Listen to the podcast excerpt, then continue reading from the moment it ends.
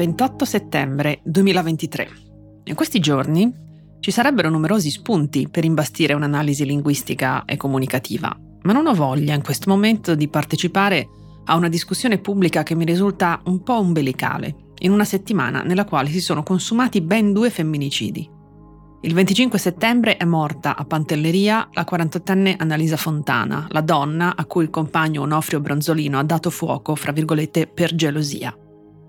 Il 27 settembre invece è stata uccisa Monica Berto, 55 anni, insieme al figlio 17enne Matteo e alla madre ottantenne Carla Schiffo, dal marito Martino Benzi. Tornerò ancora sul tema del femminicidio e della sua narrazione, al quale ho già dedicato un episodio di questo mio podcast. Oggi mi concentrerò su due episodi, solo apparentemente sconnessi da queste tragedie e tra di loro, di nessuna rilevanza giornalistica, ma che mi hanno colpita molto. Parlerò di entrambi in forma del tutto anonima, perché mi interessa quanto accaduto, non la critica diretta alle persone implicate, e avviso ai soggetti più impressionabili che citerà una parola triggerante, uno slur, di quelli che personalmente non pronuncerei mai. Il primo episodio. La responsabile settore servizi al pubblico della biblioteca di un dipartimento di materie umanistiche di un grande ateneo italiano ha mandato alle persone interne alla struttura una mail di invito a un seminario e lo ha fatto usando gli asterischi. Gentilissima, il seminario è aperto a tutte, vi attendiamo numerose. Ho pronunciato come schwa gli asterischi, per convenzione.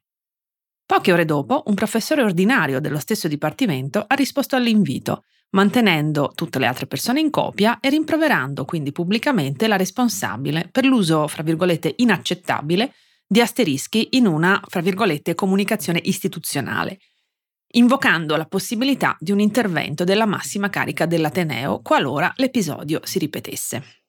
Un altro docente ha poi dato manforte a questo primo commentatore, affiancandolo nella sua, fra virgolette, battaglia in difesa della lingua italiana.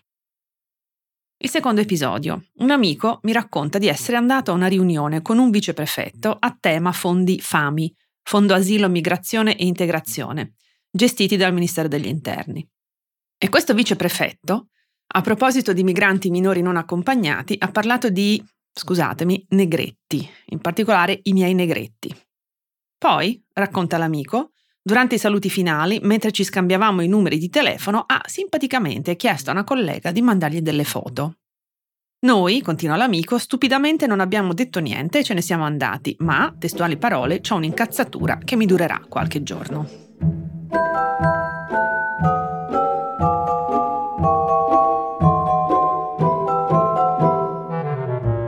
Questo è Amare Parole, io sono Vera Gheno, sociolinguista e saluto chi mi ascolta. Qual è il filo rosso tra questi due avvenimenti? Per me lo squilibrio di potere tra le parti in causa. Un professore ordinario contro una dipendente amministrativa, un viceprefetto contro delle persone comunque subordinate. In entrambi gli episodi, forse non in maniera del tutto cosciente, coloro che stanno sopra hanno beneficiato del loro posizionamento. In un caso, tirando anche in ballo da una posizione già di potere un potere ancora più alto, il rettore o la rettrice dell'Ateneo. Sono tutto sommato d'accordo, fra l'altro, con l'evitare l'uso degli asterischi o di altre soluzioni linguistiche sperimentali nella comunicazione istituzionale vera e propria.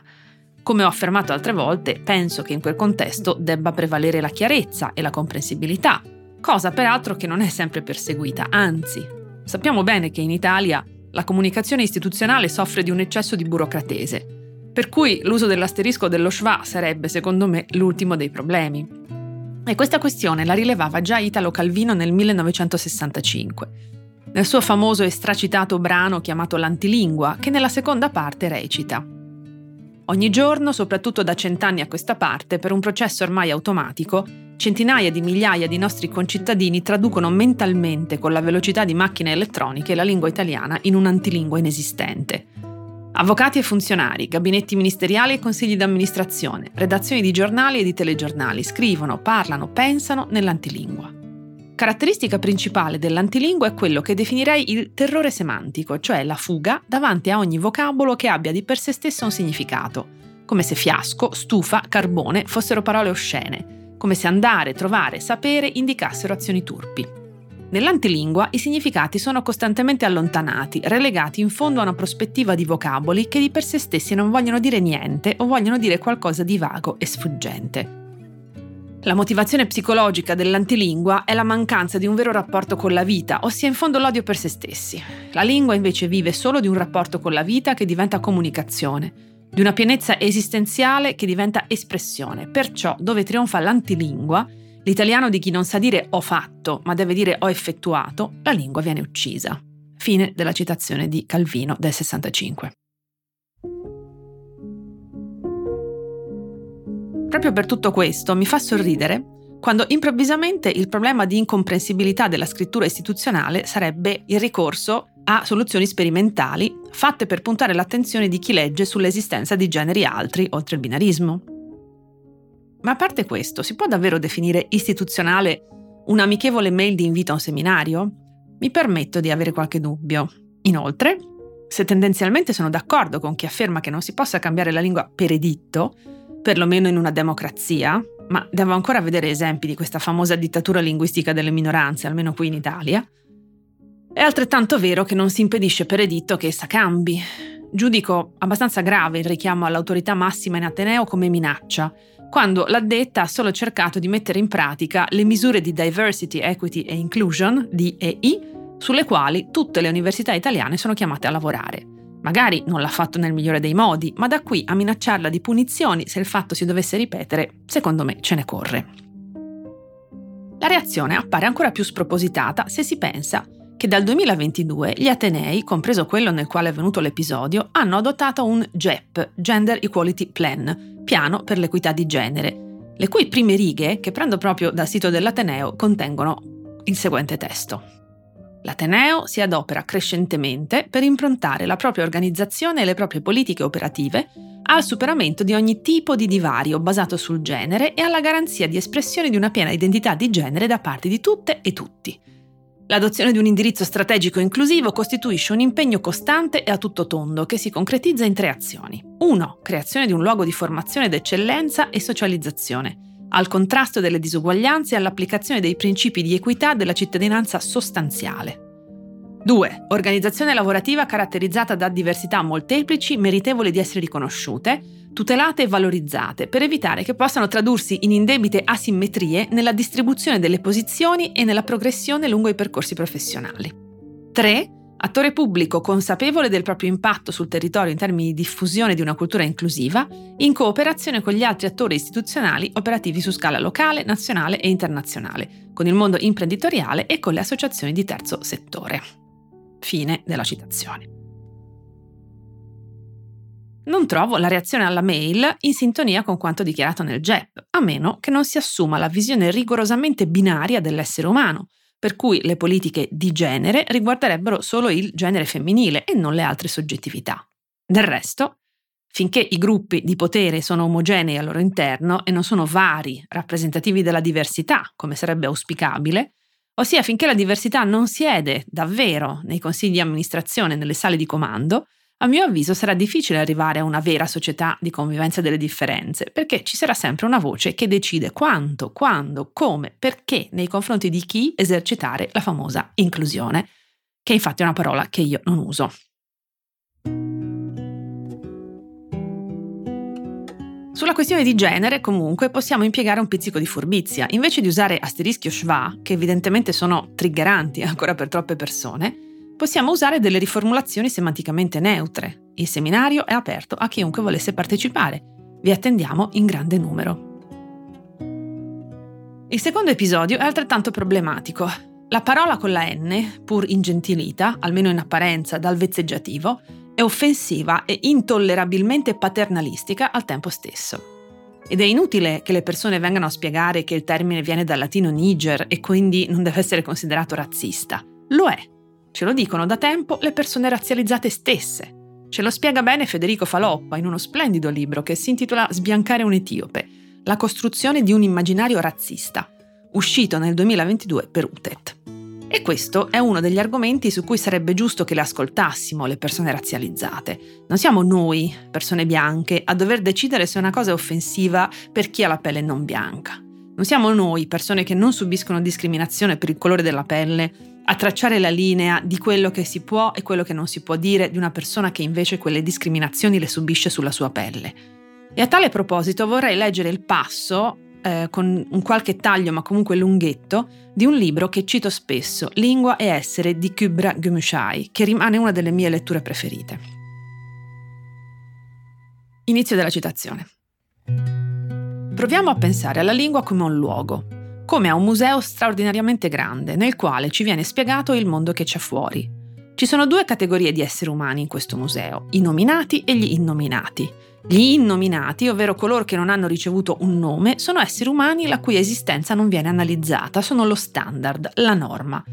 Il metro di paragone, spensierati e liberi, gli innominati camminano nel museo della lingua, poiché è fatto per persone come loro, mostra il mondo dalla loro prospettiva e non è un caso, dal momento che sono gli innominati a curare le esposizioni del museo. Sono innominati eppure loro stessi esercitano il potere di denominare, sono anche i nominanti, ovvero coloro che danno i nomi. Esatto, il Museo della Lingua ci apre il mondo, ma in nessun modo lo comprende nella sua totalità e in tutta la sua ricchezza di sfaccettature. Comprende purtroppo solo quello che comprendono i nominanti. Gli altri nominati non si accorgono di questa restrizione, non si accorgono neanche che il loro sguardo sul mondo è governato da altri esseri umani. Diventa chiaro quanto liberi e spensierati possano muoversi nel Museo della Lingua solo quando osserviamo in questo museo la seconda categoria di esseri umani, i nominati, ovvero coloro che hanno ricevuto un nome. Prima di tutto sono semplicemente esseri umani che in qualche modo deviano dalla norma degli innominati. Anomalie nella concezione del mondo degli innominati, non previsti, strani, diversi, talvolta anche banalmente inconsueti, sconosciuti, provocano incertezze, non sono normali. Gli nominati vogliono capire i nominati non come individui ma come collettivo, li analizzano, li controllano, li classificano, li catalogano. Alla fine danno loro un nome collettivo e una definizione, che li riduce a segni caratteristici e proprietà che gli nominati credono siano tipici in loro. E questo è il momento in cui da esseri umani si diventa dei nominati, in cui gli esseri umani vengono disumanizzati.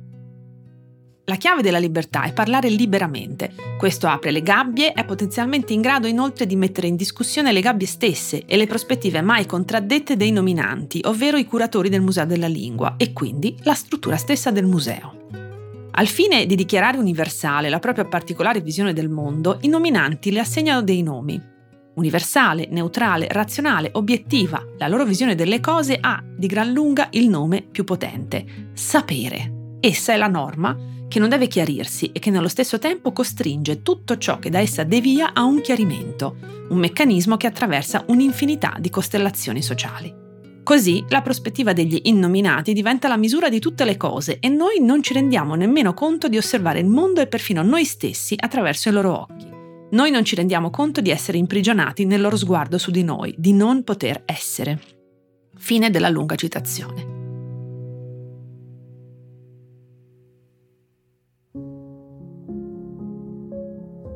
Essere normali non è di per sé ovviamente una colpa, come non lo è avere dei privilegi. Lo diventa nel momento in cui pensiamo che il resto del mondo non sia normale o quando riteniamo che la nostra angolazione sia quella universale. Il viceprefetto non si è reso conto di cadere nel cosiddetto white saviorism, la sindrome dell'uomo bianco di essere il salvatore, nel definire N etti le persone nere minori non accompagnate, perché non ha mai ascoltato i e le rappresentanti della comunità afroamericana, afrodiscendente, BIPOC, quindi Black Indigenous People of Color, quando ci dicevano e ci dicono che quella parola non la dobbiamo proprio usare. D'altro canto, il Signore probabilmente non si è mai nemmeno interrogato sulla liceità dei commenti ammiccanti in un contesto lavorativo nei confronti delle donne. Escludo che si renda conto di quanto possano dare fastidio, risultando inappropriati, in una situazione del genere, e di come siano figli di una cultura di stampo patriarcale, nella quale la donna diventa oggetto di piacere. E magari, quando non serve più, ecco che, essendo un oggetto di piacere, la si può togliere di mezzo, come nei due casi che, ahimè, ho nominato in apertura di puntata. Tutto è connesso, anche se non lo sembra. Sono anche abbastanza certa che se al Signore fosse stato fatto notare che forse le sue parole non erano appropriate, avrebbe probabilmente commentato minimizzando e dicendo ecco non si possono nemmeno fare più i complimenti a una bella donna. No, se non c'è confidenza e no, mentre si sta lavorando.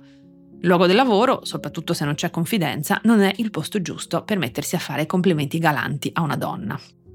Ho volutamente evitato di parlare dell'elefante rosa di questa settimana, la pubblicità dell'S lunga di cui tanto si è discusso, intitolata La pesca. Non perché non mi interessi il tema, ma perché non sopporto quando l'agenda dell'opinione pubblica si incancrenisce in questo modo su una questione tutto sommato aleatoria. Faccio solo notare, e penso che sia abbastanza importante nella lettura dello spot, che S. Lunga è tra le aziende che finanziano gli stati generali della natalità. Coincidenze? Chissà. In ogni caso, trovo che a volte l'iperpolarizzazione del discorso funga da arma di distrazione di massa. Non vorrei che nel frattempo altre questioni, almeno altrettanto importanti, finissero in secondo piano. Ad esempio, che non si parlasse del fatto che sono nuovamente morte tre donne e un ragazzo per la mano violenta di due uomini e che le prevaricazioni, grandi e piccole, sono all'ordine del giorno e non ci dobbiamo distrarre.